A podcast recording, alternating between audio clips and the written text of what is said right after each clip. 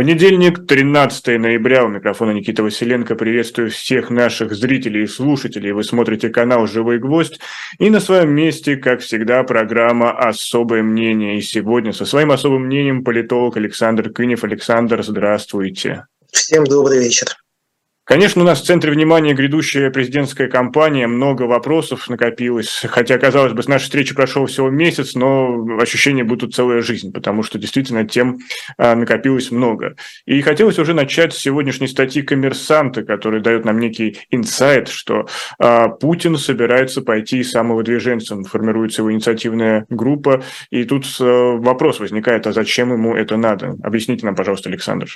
Ну, на самом деле, если, если кто помнит, то два последних раза, в 2012 году и в 2018, Путин тоже шел самовыдвиженцем. То есть в чем разница? Э, с точки зрения формально-юридической, э, у нас как бы существует три варианта. Вариант первый – можно идти от партии, представленной в Госдуме. Тогда не нужно собирать подписи. Можно, э, вариант второй. Можно пойти от партии, у которой фракции в Думе нету. Тогда нужно собирать 100 э, тысяч подписей. И можно пойти самовыдвиженцем, собирать 300 тысяч подписей. На самом деле это очень небольшое количество. Вот, оно совершенно в общем, достижимое и, и реальное. А, а, а разница имиджевая в первую очередь. Я не думаю, что у Владимира Путина есть проблемы собрать хоть 300, хоть 3 миллиона. Никаких проблем не будет, соберут. Вот. Вопрос только в том, а, каким образом себя публично позиционирует кандидат. Или он идет как представитель какой-то одной политической силы, или он идет вот в роли такого надсистемного игрока, таким такой национальный лидер, который объединяет всех. Мне кажется, совершенно логично представить, что Владимир Путин, э, ну, скажем, в случае, во всяком случае, ну и последние годы, и, ну и, наверное, с начала нулевых годов, всегда пытался выступать такого надсистемного политика, хотя, хотя бы не была Единая Россия, как его партия, она шла там с его образом, портретами и всем остальным, но Путин всегда возвышался на всей политической системе. Это поэтому выдвижение отпадки ставит его несколько в зависимое положение. То есть выглядит так, как будто партия главнее Путина. Ну, что, наверное, по смыслу неправильно. Путин у нас главнее партии. По Единой России это тень Путина, а не Путин тень Единой России. Зачем, он, зачем ему ей поддержка того, кто, кто является производной от него самого? Это некий мезальянс. Поэтому для Путина самое комфортное в этой ситуации идти как человек вот от всего многонационального российского народа, самых разных политических сил. Конечно, Единая Россия там были стройными рядами и в большом количестве, вот, но, тем не менее, э, нужно понимать иерархию. Поэтому с точки зрения вот такой как бы символической, конечно, для Путина логично и понятно идти самовыдвиженцем. Я думаю, это самое разумное. И мы вроде как ожидаем 17 декабря съезд Единой России. Видимо, он Путина горячо поддержит, потому что формально выдвигаться от Единой России, ну, ну не будет же Путин экономить деньги на, на вот эти самые подписи. Ну, это смешно. А вот, вот можете кажется, вы, Александр, описать вот этот символизм трех мероприятий, которые нам предстоит увидеть? Это 13 декабря, по идее, Софет должен объявить о начале президентской кампании. 14 декабря будет прямая линия, совмещенная с большой пресс-конференцией. И 17 декабря съезд Единой России. Вот в чем сакральность этих трех мероприятий, что они так рядом выстроились? Ну, я думаю, что это просто это, это принцип информационной возгонки. То есть понятно, что э, центру хотелось бы э, повышения интереса к президентской кампании, потому что интересы явка, они тесно связаны, связаны друг с другом. Вот, и вот слухи, которые были о том, что будет якобы выдвижение вот, на День народного единства, на выставке на ВДНХ, это все э, разогрев. Вот, но знаете, как, как на любом концерте, всегда перед тем, как будет главная звезда, там, значит, выступают разные персонажи, запускаются разные слухи, уходит статья, вот, когда она приедет, в каком-то каком ресторане поест, в каком отеле остановится. Это, это информационное привлечение внимания. На выборах абсолютно то же самое. То есть, вот, выдвинется, не выдвинется, когда выдвинется, где выдвинется, там, кто придет, кто не придет. Это, это все имеет единственную цель, просто вот, чтобы люди об этом читали. Это такая информационная движуха. Поэтому, может, какие-то еще будут вот на, на эту тему запускаться, запускаться истории. К этому так и надо относиться, и так все это надо понимать. Поэтому то, что они пойдут вот в ряд, ну, это вот попытка, ну, ну поскольку кампания будет достаточно короткой, ну, два месяца фактически, да, соответственно, им нужно будет вот эту как бы возгонку информационную продолжать, хотя, на мой взгляд, конечно, вот даже вот этих трех там мероприятий недостаточно для этого всего, надо будет что-то еще придумывать, потому что э, вот те, во всяком случае, инсайды, которые публиковались там в прессе, там порядка что не 80%, они, конечно, не очень соответствуют действительности, Просто ну, для понимания, вот э, э, электоральная статистика – вещь упрямая. И когда вот ну, там есть товарищи, которые говорят, вот, выборов в России нету, все рисуют, но, во-первых, не все рисуют, частично действительно рисуют, много рисуют. Но мы, когда вы наблюдаете, вы тоже понимаете, То есть, если, скажем, вы в любой сфере чем-то занимаетесь, вы всегда знаете, что вот там можно купить настоящее, а там не настоящее. Там хороший магазин, там плохой. Там обвешивают, там не обвешивают. Вот с выборами точно то же самое. Да? То есть, есть территория, где все нормально, более-менее. Есть территория, где системно все плохо. Есть территория, где вот там периодически меняется туда-сюда от разных обстоятельств. А, вот если посмотреть, и, естественно, итоговая явка по России – это совокупность вот всех этих вещей. То есть, э, то есть грубо, грубо говоря, вот есть территории, где мы точно знаем, что там сколько хотят, столько и будет, их около трети от общего количества. И за счет низкой того, что, что в конкурентных регионах явка обычно низкая, Москва, Петербург, там, Иркутск, вот эти регионы доминируют, они на выборах Госдумы дают до половины всех голосов, потому что на России явка низкая. Ну, но это Дума, а это президент. Да, тут уже так, так, так, так не получится. Соответственно, э, где-то они докручивают с помощью разных технологий, как, например, они докручивали вот на выборах там э, недавних в Москве мэра и губернатора Московской области за счет... На технологии вы электронное голосование намекаете, конечно же. Да, да, да, да, да, да, да, да, да. То есть им надо будет, вот, грубо говоря, это повышать, даже там явка низкая. Просто для понимания, вот у нас э, выборы президента проходят с 1991 года у нас самая высокая явка за историю была как раз в том самом 91 году, при Стопане.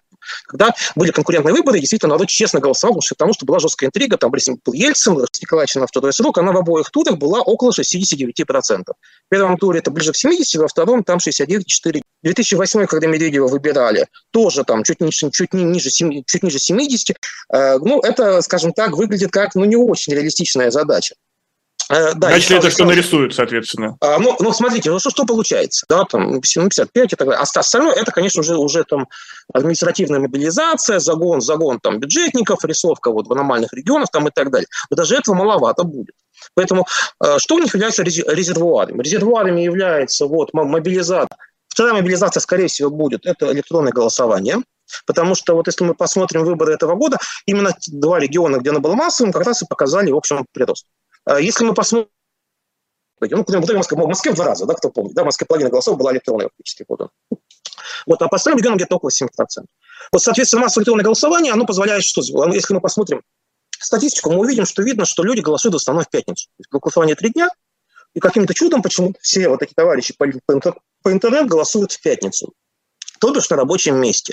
То есть, в первую очередь, это, конечно, технология мобилизации людей, э, когда человек не может отвертеться, не сказать, что вот да, да, пойду, я обязательно пойду, обещаю, там приду, прошлю смс отзвонюсь, что я проголосовал своему начальнику. Нет, товарищ, так не пойдет, ты вот тут вот прямо на рабочем месте заходи в смартфон и голосуй. Вот, поэтому, конечно, это в первую очередь ужесточение контроля э, над мобилизацией бюджетников. Это совершенно однозначно. Ну и всех, кого можем проконтролировать. Сюда, я думаю, ходят любые корпорации большие. У нас всегда на президентских выборах э, бывает, чтобы не только административные, но и корпоративные. У нас там всякие РЖД, Газпром и так далее тоже наверняка будут работать, и Росатом, и все, и все остальное тоже. Вот, конечно, им это электронное голосование поможет.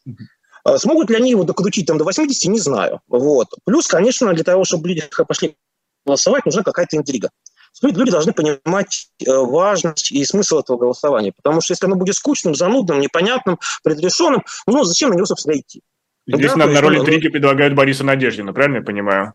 А, я думаю, что на роль интриги может предлагаться набор. То есть одного Бориса Надеждина на роль интриги недостаточно. Я думаю, что здесь какой-то нужен э, не, не, некая движуха. Я думаю, мы в ближайшее время ее увидим. Возможно, будет какая-то дискуссия, кто пойдет от коммунистов, например. На самом деле, как бы Зюганов, а кто, кто спрашивает Зюганов? Может, не Зюганов? А может, что-нибудь еще, да, вот, ну, мы же не знаем. Вот. Э, потом, я, я думаю, что, что какая-то движуха будет, опять-таки, вокруг того, там, ну, вот там будет э, там, Надеждин, Явлинский, может быть, кто-то там еще появится. Какая-то будет движуха вокруг, там, куда путь регистрации, не регистрации, куда бедно, как бы, вместе с компанией эти новости как бы создадут. А уже там уже, а дальше уже финиш, агитация фактически ведется последний месяц, то есть, может быть, никого из них вообще не сочтут, что вот, э, несанкционированные кандидаты могут вызвать несанкционированные надежды, а, это, а, а нафиг это надо, да, а вдруг люди пойдут и проголосуют как, как, как, как, как не захотят. Вот так уже подогрели, все все знают, поэтому типа вот э, на разогреве, значит, они поучаствовали, а вот на выборы мы их не пустим. Такое тоже может быть, э, это не исследован вариант не исключенный. Вот, поэтому сейчас это сказать нельзя. А, так что в любом, любом, любом случае какой-то движ нужен. То есть совсем унылая компания, она власти не нужна. Ей нужен некий, некий компромисс между интересом публики и безопасностью. На мой взгляд, на самом деле, как большого риска все равно нету. Почему? Потому что даже если всех зарегистрировать, то, то ну, объективно говоря честно, ресурсов вести мощную общероссийскую кампанию, кроме власти, ни у кого ни денежных, ни прочих. То есть еще у новых партий системной оппозиции, там КПРФ, ЛДПР, э, Справедливая Россия, там новые люди, у них хотя бы какие-то штабы в регионах есть, там у КПРФ больше, больше чем у остальных, у остальных по нисходящей, да, там понятно, что новых людей меньше, потому что они самая новая партия, они их еще в многих местах еще не успели создать и обкатать. Вот. Если они участвуют, как бы вот, ну, сэров точно не будет, они уже заявили, то, ну, у них, у них хотя бы штабы есть. У остальных даже этого нету. То есть, ну, тоже Борис Надеждин. Вот даже если его зарегистрировать, как вывести компанию? Там, он что, вот за эти два месяца успеет шабы раскрутить по всей стране? А доступ в федеральный эфир – это слабый ресурс? А, ну, как показывают прошлые компании, он жестко регулируется. Потому что львиная доля агитации идет под видом косвенной, то, то, то бишь не из избирательных фондов, а, а это профессиональная деятельность, поездки, поездки по стране, встречи там, и так далее. А формальная агитация – это что? Это время под ролики, время под дебаты. Мы помним, как оно выделяется, работу едете, а там дебаты идут. Смотрит это мало, очень как бы, в небольшом объеме. Как правило, дебаты под выборы в нашей стране используются с единственной целью – сделать какую-нибудь заготовочку кандидату, высказаться, а потом в нарезке ее пустить уже потом там в YouTube или где-то еще. Напрямую это смотрит очень-очень мало, потом только для цитирования. Ну, вот сами сказали, социальные сети YouTube, неужели тут мимо? Ну, опять-таки, а кто ее смотрит-то? кто эта аудитория? То есть, в общем, надо, надо понимать, что э, в любом случае это будет э, только часть страны, потому что э, просмотр YouTube вещь такая обманчивая. Вы знаете, сразу вспоминается, когда вот мне говорят, сколько вы там подписчиков, сколько все смотрит. Я все время вспоминаю компанию Ксении Собчак и рассказывает про то, что вот у нее 5 миллионов подписчиков в Инстаграме. И где эти 5 миллионов мы не увидели и не могли увидеть, потому что развлекательный контент – это развлекательный контент. Э, люди, которые вас читают, там смотрят ваши песни там, и так далее, это вовсе не для ваши избиратели. У людей множество э, всяких разных аффилиаций, кроме вас, у них множество, у них множество вкусов, они не только вас слушают, не только вас читают, и много кого еще там и так далее. Это вообще их ни к чему не обязывает, они могут голосовать вообще совсем по другим принципам, принципам по другим интересам. Так что это вообще ни, ни о чем не говорит, это совершенно какие-то вот, на мой взгляд, аналитики. Кроме того, ведь э, русскоязычная аудитория и русскосмотрящая аудитория намного шире, чем, чем российский избиратель. А вот, э, скажем, многие наши там, мигрантские СМИ, как, каков процент этой аудитории, который, который их смотрит, там, проживает на Украине, в Беларуси, в Казахстане, в Германии, в Израиле там, и так далее. Сколько там русскоязычных, не живущих в России? Я думаю, я, я думаю, огромная часть. А, собственно, российская мало, потому что, собственно, российская, давайте будем судить вот как. Вот, вот э, у нас есть э, пример э, Фейсбука, Инстаграма, которые были заблокированы сразу после начала спецоперации. Есть такой пример. Да, и мы знаем, насколько упали просмотры. В разы. То есть любой человек, который активно пишет, да, знает, что у него количество там лайков, количество просмотров перепоста упало раза в 3-4. Вот вам разница. Ну, и, есть и, одноклассники, и, есть ВКонтакте, и можно использовать ну, ну, ну, одноклассники рекламу. ВКонтакте, но, но вот опять-таки это, это ли это аудитория, через которую там будет заходить, условно, там, Борис Надеждин или Григорий Евгенский. Я боюсь, что не очень. Вот. Там, там она, немножко, она немножко специфическая. Еще очень важный момент, когда мы говорим про президентские выборы, все всегда говорят, а что, зачем, зачем, зачем нужна эта явка? Зачем?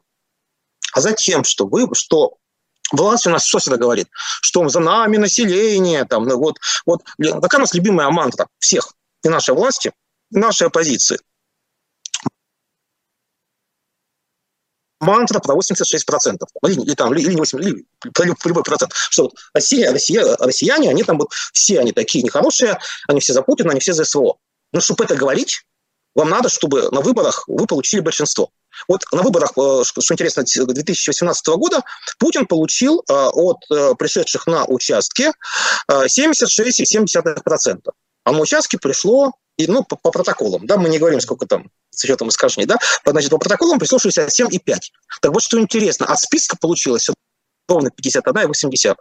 То есть голоса таким образом, значит, набирали, чтобы, был, чтобы ну, хоть, хоть как-то, но превысить половину. Чтобы будем много говорить, что за мной стоит больше половины населения. Это важнейшая имиджевая история, которая является уже элементом публичного позиционирования. Но есть, есть удар вот, по имиджевой истории, это СВО. Конечно. Насколько эта тема будет затрагиваться? Ну, ну значит, я сейчас не, буду не в этом говорить. Я сейчас говорю о том, зачем ему нужен процент. Ну, за этим и нужен. За тем, чтобы власть могла публично говорить, что за нами стоит население, за нами большинство. И, и, и э, таким образом, эта вещь, она и внутреннего пользования, и внешнего, потому что, с одной стороны, это давление на всех несогласных внутри. Вот заткнитесь, выйдите, вот вы меньшинство, да, Там вот все, поэтому, значит, вот и понимайте свое место, да, и не, не вмешивайтесь. Ну и за рубежом то, то точно то, точно то же самое, то же самое, что мы видим во всей этой агитации там и так далее. Потом это очень важный момент. У нас же политика, она тоже такая, знаете, как, как в советские годы, планирование достигнутого. Ну, ну, ну, нельзя показывать результат хуже, чем он был. Да, то есть в любом случае просто Нужно выбор, быть быстрее, выше, сильнее. А, ну, должно быть как минимум не хуже, да, то есть ниже, ниже они уже не могут. Так всем самих себя. Путин уже, уже получил в 2017 году 76%. Он не может получить сам меньше, чем он получил тогда, имиджево. Ну, ну и плюс, конечно, у нас всегда президентский выбор явка выше, чем парламентский, потому что президент должен быть более легитимным, чем парламент. Ну, это тоже. Ну, здесь, ну, как бы, в принципе, это одна из причин, почему у нас на, на, на парламентские заявки не особо там бегают. Она у нас колеблется последние там выборы около 50%. У нас в 2016 году явка была около, около, около 48%, а в 2021 явка у нас была 51,7%, кто не помнит. Вот. Так что в этом смысле вот такая, такая у нас картина. Вот, вот затем им и явка, и затем и, и, и поэтому и проценты они беспокоятся. И вот возникает вопрос, в общем, как ее эту явку нагонять. Понятно, что ДЭК поможет, но но этого маловато. То есть нужно, должно быть что-то там как бы еще, ну и э, со стороны должно быть ощущение, что компания это она есть. Потому что если все будут говорить, что компании нет, а процент есть, тоже, тоже будут претензии и будут всякие разные инсинуации. Власти бы этого не хотелось. Я напомню, что у нас в гостях политолог Александр Кынев. Поставьте лайки, поделитесь этой трансляцией и подписывайтесь в том числе на социальные сети Александра Кынева, например, телеграм-канал. Но, смотрите, есть же поправки, которые принял Совет Федерации к разным закон, э, законам, касать, касающихся выборов. И, например, есть поправка, которая касается отсрочки выборов в регионах с военным положением. И вот это, мне кажется, очень важная поправка, но она направлена в первую очередь для того, чтобы действительно отменить там выборы и получить признание извне этих выборов.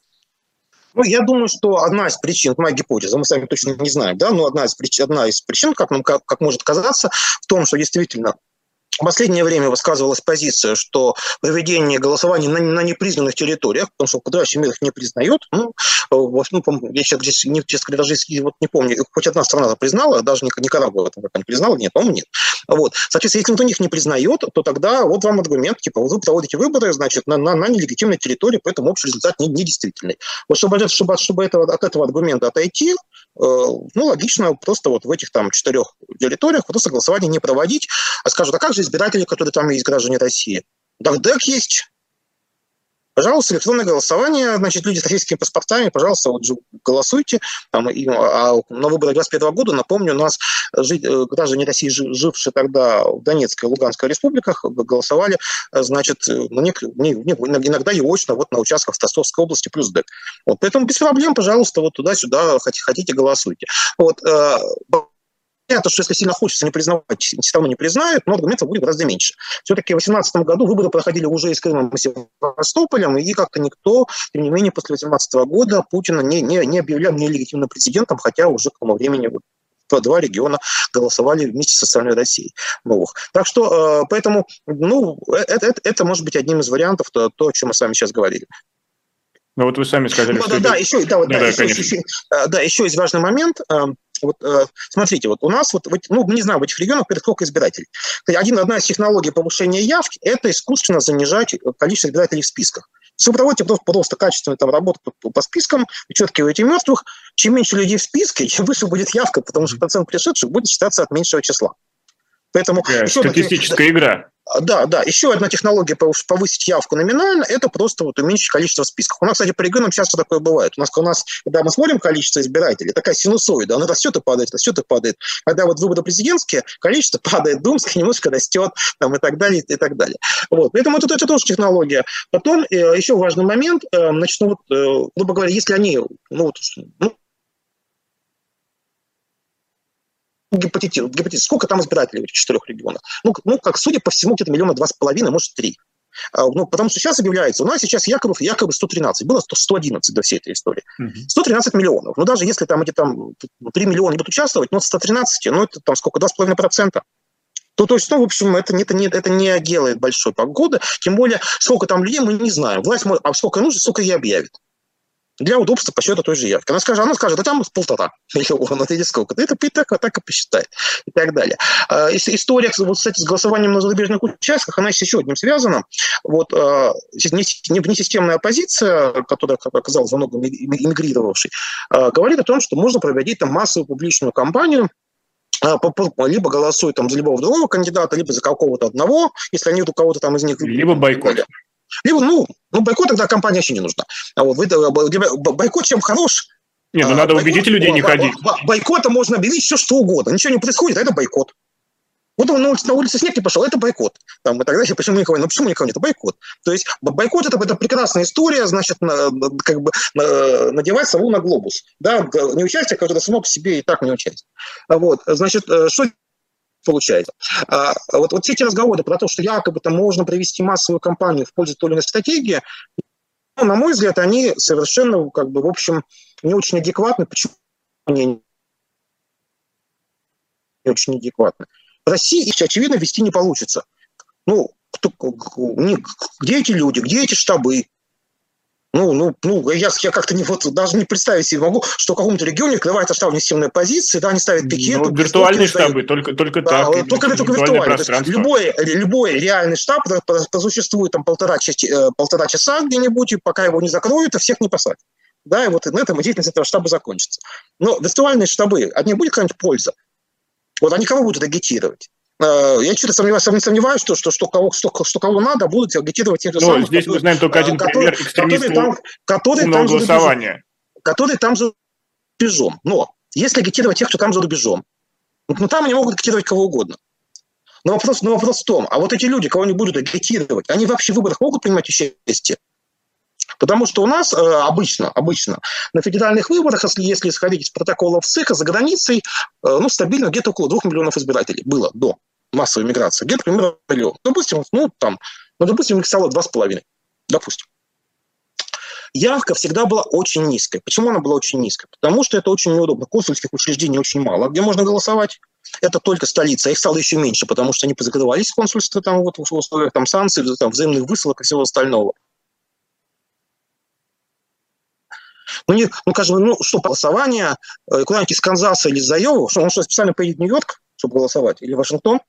Нет, не поедет. Он что, поедет в Париж из Тулуза специально проголосовать? Нет, не поедет там и так далее. Э, понятно, что в столицах, где находятся эти консульские учреждения, ну или в каких-то отдельных других крупных городах, где они иногда бывают, ну, только, только часть диаспоры. Основная часть, ну, как не участвует, потому что далеко. Если мы посмотрим статистику, в основном, где э, участвовали выборы, участвуют в выборах парламентских или президентских наши э, граждане, живущие за рубежом. В основном места компактного проживания. Какие это места? Приднестровье, Байконур, Таджикистан, ну и так далее. Да? То есть ближнее зарубежье в основном. И, ну, и там как-то действительно оно было более-менее значимое. Во всех остальных э, странах оно было ничтожное. От общего списка там полтора-два процента. Оно и тогда было ничтожным. А сейчас я подозреваю, что будет, скорее всего, ситуация еще тяжелее. Почему? Потому что, ну, во-первых, у многих уже проблемы с документами, с паспортами кого-то не стекают там и так далее. Плюс, ну, вот есть вариант, что, типа, давайте голосовать электронно. Но уже вот я уже не, не, несколько раз видел материалы о том, что вот, по соображениям кибербезопасности ну, мы не можем обеспечить доступ к информационным ресурсам из-за рубежа там, и так далее.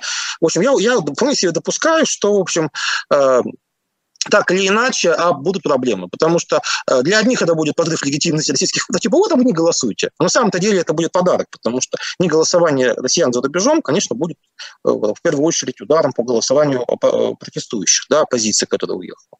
И в данном случае власти тоже будет выгодно. Поэтому я не думаю, что кто-то будет им помогать и э, эту тему раскручивать и создавать дополнительные какие-то условия, чтобы люди голосовали электронно. Скорее всего, ровно будет наоборот. Поэтому я думаю, что эта компания, вот вся эта движуха, э, значит, в пользу единой стратегии, э, она кончится абсолютно ничем, потому что будет агитировать тех, кто голосовать по разным причинам не сможет. Ну вот мы с вами месяц назад говорили об этой единой стратегии. За этот месяц что-нибудь произошло? Какой-то сдвиг наблюдается? Да, по-моему, да, по-моему не, я не вижу, не знаю, конечно, может, конечно, я, у меня мало информации, но я этого стига не вижу. Я, наоборот, вижу, как бы, что даже те разговоры, которые были у Виали, отдельные, отдельные товарищи поехали просто э, с, сольными номерами, э, значит, э, развлекать публику, которая покупает на это все билеты. Ну, это ну, пошла история просто про зарабатывание денег.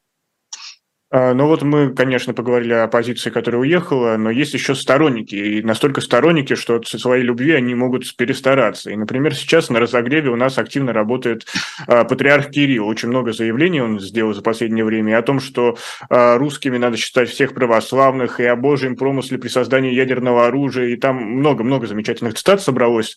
Но в последнее время он активно педалирует тему с запретом, как это сказать, пропаганды абортов.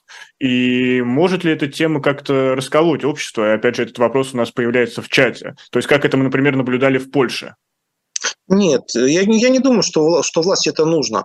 А, как раз э, сейчас дополнительные темы, а, которые раскалывают общество, власти не выгодны.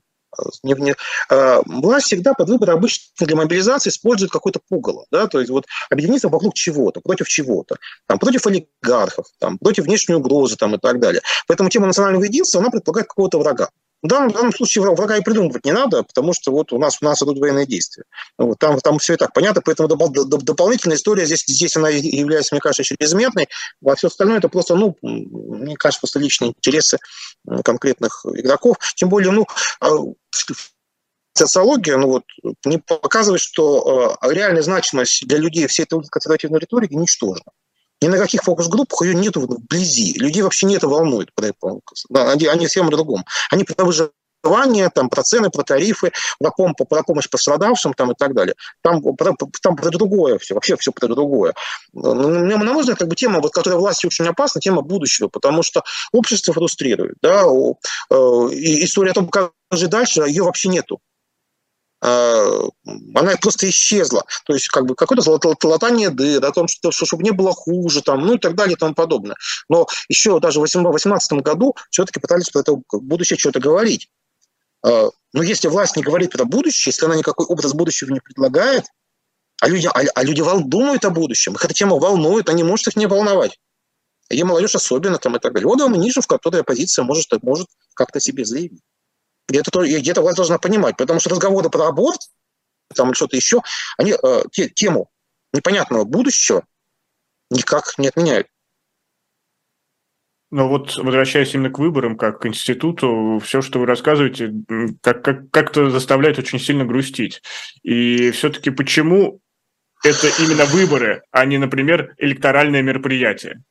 Ну, я, я, я говорю, как они называются. Вы знаете, можно изгаляться в обзываниях, ну, мы, мы сейчас, сейчас не а, обзываниями занимаемся, мы занимаемся, собственно говоря, вот анализом того, что происходит. Ну, вот. Можно, конечно, прийти к врачу и, и, и давай, давай вместо того, чтобы обсуждать, обсуждать э, значит, чем мы болеем и как лечиться, да, да, давайте, да, давайте придумаем, вот как эту болезнь по-другому назвать. Ну, это тоже интересное занятие, оно, разля, оно развлекает, оно как бы вот убаюкивает там, и так далее. Но, понимаете, э, приводить разговор в клоунаду, там, ну, Конечно, это как бы, в каком-то смысле замена дискурса. Да, да. Вместо того, чтобы, чтобы говорить о том, что будет завтра, а вместо том, э, чтобы говорить о будущем, давайте рассуждать там, о двойниках, тройниках там, и чем-то еще. Это прикольно, это смешно, да, да, да, это, это, похахнем там, и так далее. Но это, это суррогат. Это попытка запудрить мозги и а, отвлечь внимание на какую-то совершенную, не, не, как, ну, недостойную не штуку. А можно вот. назвать информационной кампанией по делегитимизации власти? И, и, и, и плюс, э, нет, на мой взгляд, все эти истории с рассказами там, про двойников, там, про смерть и все остальное, это история, которая в глазах разумных людей просто дискредитирует оппозицию вообще. Ну, показывает, что оппозиция – это клоуны, это шарлатаны, это, это, это люди, которые там верят какие-то тазики там, с водой или что-то еще. То есть там нет приличных, нормальных, серьезных людей. То есть э, вот потому что ничего, кроме дискредитации э, нормального оппозиционного рассуждения, дискурса, аналитики как таковой, вся, все вот это шарлатанство, на мой взгляд, не имеет. Вот если возвращаться именно к выборам, такое чувство, что здесь есть все, кроме интересов избирателя. Так ли это? Ну, в общем, да, как бы, ну, кандидаты всегда как бы борются, конечно, в сами за себя. А избиратели, они, э, их интересы учитываются тогда, когда есть конкуренция. Скажем, ну вот чем жестче борьба, тем, естественно, партии вынуждены бороться вот за те группы избирателей, которые могут пойти налево или направо. А если конкуренции нет, то и борьбы за эти группы нет. Поэтому здесь скорее борьба не за избирателей, а борьба за контроль, да, чтобы не появился кто-то, кто может вдруг на этом фоне представить какую-то угрозу, там, чтобы у него денег не было, чтобы ресурсов не было там, и так далее. Это, это, в этой борьбе за влияние и контроль тоже как бы косвенно есть борьба за избирателя, потому что, ну, понятно, что власть тоже, она же не, хотела бы делать шаги, которые там обидят людей, распугают людей, вызовут страхи, да, там, мобилизацию, там, или какой-нибудь... Никто, никто же не будет там вперед там, э, избирательной кампании проводить непопулярную реформу, там, что-то, что-то еще. Ну, ну, ну, это, естественно, самосохранение. В, в этом смысле думает о людях, таким, думает косвенно, да, и так далее. Но в основном, конечно, это, это борьба за ресурс. Если была бы реально конкурентная кампания, если бы у нас было два кандидата, там, мы не знали, кто из них победит, наверное, тогда бы, да, действительно, там работали think tank, там, э, какие-то программы писались, вот, а как нам привлечь женщин, да, вот, вот а что, что-то не дорабатываем, вот, а как нам молодежь привлечь. Но этого ничего нет. Вот. Вместо этого у нас другая история.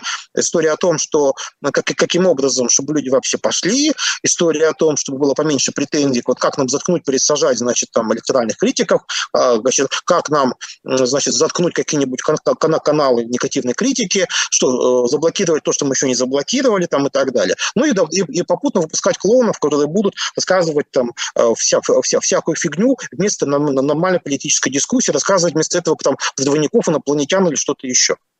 Ну, про двойников инопланетян рассказывают сразу не потому, что Кремль все засушил, и больше нечем заполнить это пространство оставшееся. Ну, ну почему-то вот в духе, как скажем так, авторитарных стран много, но, но, но что-то там разговоров про двойников, тройников и так далее я что-то не вижу. Вот. Ну, я, я не думаю, что это, что это, конечно, обязательно как бы история кем-то придуманная. Я думаю, там вполне себе э, элемент личного креатива присутствует, но она власти очень удобная. А чем отличается россиянин европейской части России от того россиянина на Дальнем Востоке? Можно ли сказать, что это прям граждане одной страны? Конечно, очевидно. Они, ну, они живут в одном социокультурном пространстве, информационное поле глобально одно. Есть, есть определенные отличия там, ну, в субкультурах, там, в, в, в структуре элит, политическая, политическая историка. Ну, как, нюансы, конечно, существуют. Да, там говоры есть там, и так далее, сленги всякие разные, региональные. Но в целом культура, очевидно, одна, это совершенно точно. Но, вы знаете, отличия есть и, и во многих странах гораздо меньше по территории. В Германии, например, там, там Бавария там, и Берлин это совсем не то же самое, да, что там Шлезвиг-Гольштейн там, и так далее. Это нормально для любой страны, как бы люди отличаются вот, в разных регионах, в разных городах, в зависимости там, от истории, культуры, от того, какие там субэтносы когда-то жили или сейчас живут, или что-то там еще. Это нормально. Ну, у нас на самом деле да, даже различия там, между Москвой там, культурой московской городской, да, политической, там, бытовой, как потребительской, или, например, допустим, там, каким-нибудь Тамбовом, они тоже будут огромными. Ну, почему я поднял этот вопрос? Потому что чем дольше идет российско-украинский конфликт, а, тем сильнее, например, происходит экономическая интеграция Китая, и в первую очередь э, в Дальний Восток. И складывается впечатление, чем дольше это будет идти, тем Китай будет, например, сильнее э, присматриваться к Дальнему Востоку. И после экономической интеграции может пойти уже и политическая. Есть ли такие риски? Не-не-не, ну, слушай, давай, давайте не заниматься какими-то вот Э, кухонными разговорами, потому что это, это кухонная аналитика. Вот, э, э, Речь идет как бы, об этом, конечно, лучше говорить не со мной, с экономистом, потому что я не экономист, но если говорить глобально, то речь идет в целом об усилении зависимости экономики России, конечно, там, от, от восточных партнеров, там не только Китая, да, и других тоже. Но, понятно, скажем, отношения с Индией там имеют сейчас особое значение, там отношения там, с арабскими странами имеют колоссальное значение, там и с точки зрения реэкспорта, и цен на нефть, и всего остального, там, и так далее. Вот, поэтому, а, естественно, когда вы одни коридоры обрубаете, роль других становится как бы экстремально значимой. И тут дело вовсе не про Дальний Восток, не про Сибирь.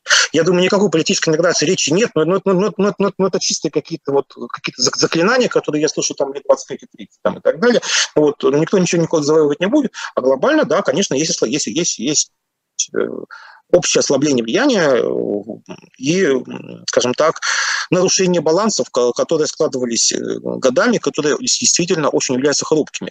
Э, понятно, что речь идет не только о России, там речь идет о Центральной Азии, например, речь идет о Ближнем Востоке. Скажем, тот же Китай ведет очень активную политику экономического, экономического влияния, через которое расширяет политическое влияние там, в той же Африке, в Латинской Америке, там, в океане колоссальная, колоссальная борьба там идет за влияние между Китаем и Австралии там, и так далее.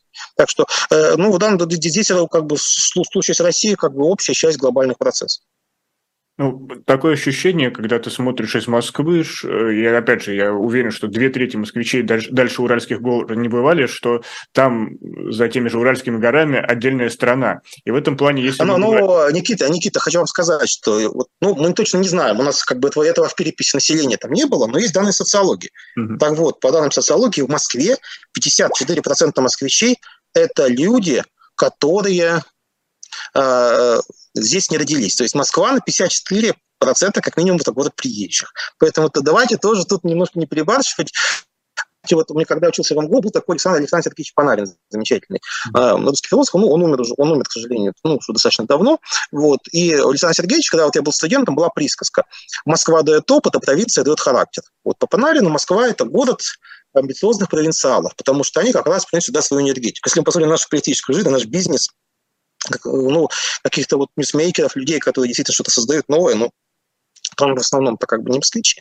Поэтому не, не надо что говорить, что вот Москва сама по себе, и э, Москва, в Москве живут какие-то другие люди. В Москве живут те же самые россияне, которые приехали из того же самого Урала, Сибири, Дальнего Востока. Зачастую.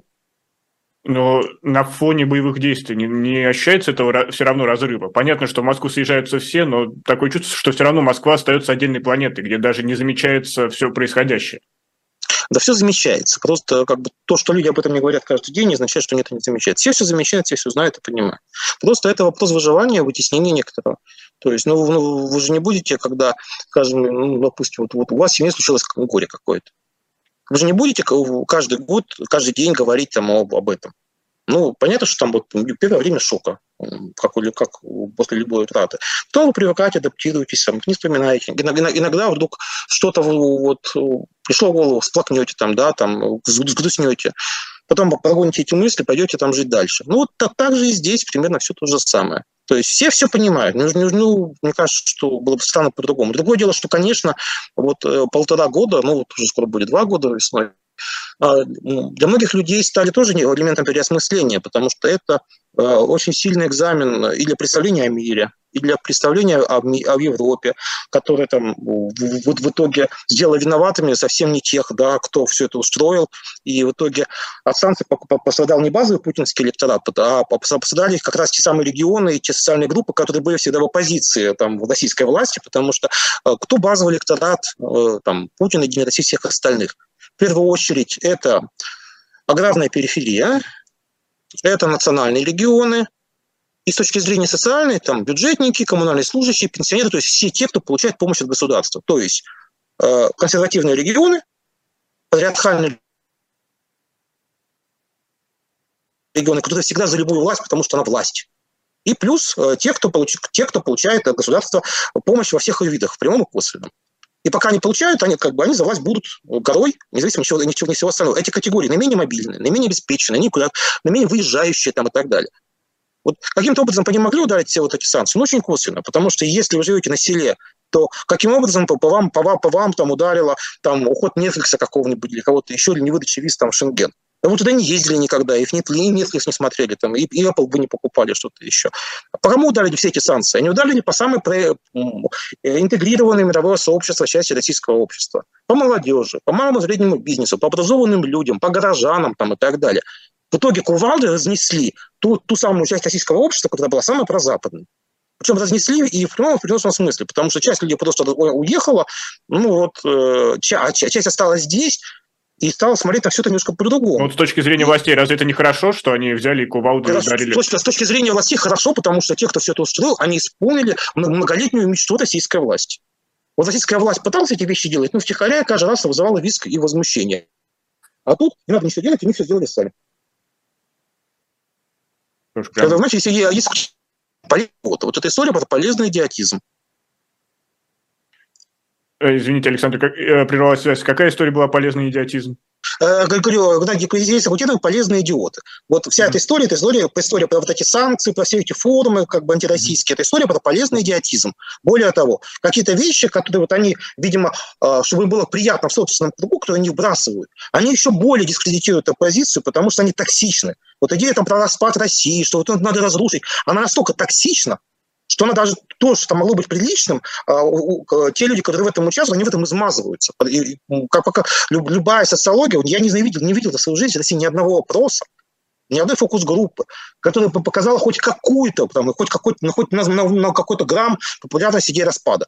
Наоборот, это как раз одно из, одно из таких страх, страхов, для, по поводу которых у людей не будет никаких сомнений. Но вам скажут, как... что соцопросы нерелевантны в авторитарном государстве. И вот всю мою жизнь, там 90 какие угодно года, Идемте в авторитарное государство. Э, тогда не было никакого там авторитарного государства. А, наоборот, вот все эти разговоры, потому что вот там Дальний Восток, Сибирь, я вас уверяю, что, что уровень патриотизма на Дальнем Востоке выше, чем здесь, чем в Москве. Выше. Потому что как раз наоборот удаленность, она а, обостряет ощущение единства. Она какие-то в каком-то смысле гипертрофирует. Там та же Австралия, например, да, вот она более по многим позициям там радикально там проевропейская, чем европейские страны, потому что им это важно как элемент референтной группы. Э, никак, никаких, никаких есть сепаратизма, массового сознания вообще на горизонте нету. Где люди, которые э, говорят о том, что Россию надо разрушить, раздробить, они э, в глазах людей превращаются просто, ну, вот, ну, как бы каких-то вредителей, что ли. Ну, вот там много, много нехороших слов. Но, но это точно негативная история. Это история токсичная. То есть на этом никакой популярности вы не наберете. Если вы начинаете в этом участвовать, то вы себя как российский политик внутри просто уничтожаете. И, и, и те, кто стал об этом говорить там за рубежом, они, они еще в эту тяжелую историю, э, э, скажем так, разрыва э, коммуникации, связи там, и так далее, еще, еще влили там несколько ложек дегтя в результате. И в этом измазались. А вы сказали, что на фоне войны, конфликта, СВО произошла переоценка ценностей у многих россиян. А какие ценности лично у вас были пересмотрены? Ну, лично у меня никакие. Не может такого быть, не верю. Ну, вы знаете, как бы я не думаю, что люди-то, ну вот, э, я, я себя считаю что достаточно взрослым, э, э, там, вот, мне скоро будет 49, ну, во всяком случае, вот, может быть, у меня иллюзий как бы особых не было. Mm-hmm. Вот. Но я на все смотрю всегда как бы с разных сторон, э, пытаясь видеть и плюсы, и минусы там, в разных позициях. Ну, для, для, для меня как бы ничего такого неожиданного не было. Вот. Ну, грустно какие-то вещи, но, с другой стороны, они были ожидаемы, наверное. То есть было понятно, что вот если что-то так подобное случится, какая будет реакция. Никто не будет разбираться, никто не будет вникать в нюансы. Политики ведут себя очень примитивно. И, и волнует общественное мнение. Нужно сделать видимость. Ну, нужно показать, что мы работаем. Неважно, хорошо или плохо, надо, надо что-нибудь срочно показать. Как было с ковидом, так же, так же вот и с, с этой спецоперацией, что вот смотрите, мы что-то вводим. То, то, что мы вводим санкции не туда не про то, и не наказываем не тех, ну, оплевать, как бы они все люди, избиратели все равно не знают, но нужно избирателю показать, что мы, вот смотрите, какие мы решительные. Вот мы там что-то, мы какую-то сделали фигню. Вот там кого-то наказали. Что мы наказали не тех, ну и бог с ним. Но есть ли у вас ощущение, что дальше все-таки может быть только хуже. Репрессионный аппарат будет усиливаться, санкции давить, и в итоге ну, Россия да, превратится так, в Северную так, Корею на одной шестой части суши, например. Так не бывает. Так не бывает. История никогда не движется однолинейно. Всегда есть фазы, всегда есть циклы. Всегда за, за режимом ужесточения всегда следует режим, режим либерализации. Ну, знаете, э, ну, это как бы, ну, просто ну, глупо считать, что вот, как, вот какой-то момент и все будет теперь только хуже, хуже, хуже, хуже. Ну, так не бывает. Так просто не бывает. Вот, тем более в условиях персонифицированного режима, когда каждый следующий руководитель всегда пересматривает э, наследие предыдущего. У нас, у нас всегда все чередовалось. Но мы говорим о полноценных руководителях, да, а не, а не, а не про имитационные. Не только в России, это, это базовая история. Поэтому э, глобального, с точки зрения долгосрочных трендов, все будет нормально, но, но не быстро, а в далекой какой-то перспективе. На, ближ, на ближайшее время будет некий, некий статус-кво там не на несколько месяцев, а вот Самое тяжелое будет что посередке, что вот между вот этими несколькими месяцами, да, далекой перспективой, вот там нам придется очень сильно помучиться, и там вот развилок много, и что там будет, мы не знаем. Вообще среднесрочные прогнозы самые тяжелые. Ну что ж, если долго мучиться, что-нибудь получится, как говорили. А, если, если долго мучиться, кто, кто-то доживет, кто-то нет. Ну, в общем, ну, а, а, а, а что делать? Все равно вариантов больше нету. Ну, Понимаете, что? когда вот э, мы говорили, опять-таки, там, про уехавших, там, оставшихся, ну, кто уезжает? В основном уезжают люди ну, как бы, двух крайних типов. С одной стороны, у кого все хорошо, ему все равно где жить. Деньги есть, имущество, там, ну, человек не пропадет. Ну, может, может, станет чуть поменьше, но, на, но и на хлеб, и на икру хватит, там, и, на, и дом купить хватит, и квартиру снять хватит, там, и так далее. И те, кому, кому нечего терять, потому что у него ничего нет. У него что здесь ничего не было, да, вот он там жил в съемной квартире, там у него там вещи три чемодана. Что там? Без разницы. А вот, э, а все остальные, когда есть семья, есть дети, они ходят в школу, там, э, там есть жена там, и так далее, там, родители, там, квартира своя, там, да, что-то еще. Вот бросать нажитое и уходить в неизвестность, когда тебе там за 40, и у тебя нет денег на вторую квартиру. Ну, а чувство безопасности, э, э, угроза а, делать свое а, дело. А, а что? Какое чувство безопасности? Что это за бред? За, за, за нами что? За нами что, с кувалдами ходят по улицам или с Не, ну, я, я, я вот, просто я, пример. Я, вот Владимир я, выхожу, я выхожу на улицу, иду до метро, меня никто не убивает. Где, о какой безопасности идет не, речь? Я имею в виду про, вот, про, про людей что, это, что это за бред, про это чувство безопасности? Где оно? Какое? Я, я, я понимаю, что в воспаленном мозгу некоторых наших там представителей миграции мы здесь, ну, знаете, вот это напоминает историю, что вот э, тут медведи ходят по улице. Никаких медведей в Москве по улицам не ходят. И в других городах России тоже не ходят. Обычные люди пошли на работу, вернулись с работы, зашли в магазин, зашли в кафе там и так далее. И есть проблемы, связанные с тем, что там того не стало, другого не стало.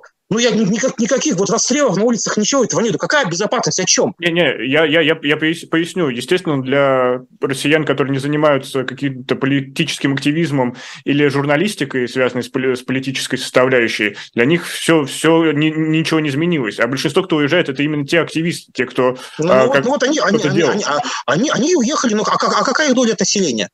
Вот сколько людей реально а, участвовало в политической жизни активно? Ну, ну, как бы вот, ну, в основном какая-то московская там городская прослойка, там, питерская, ну, по крупным городам. А на периферии это уже единицы совсем.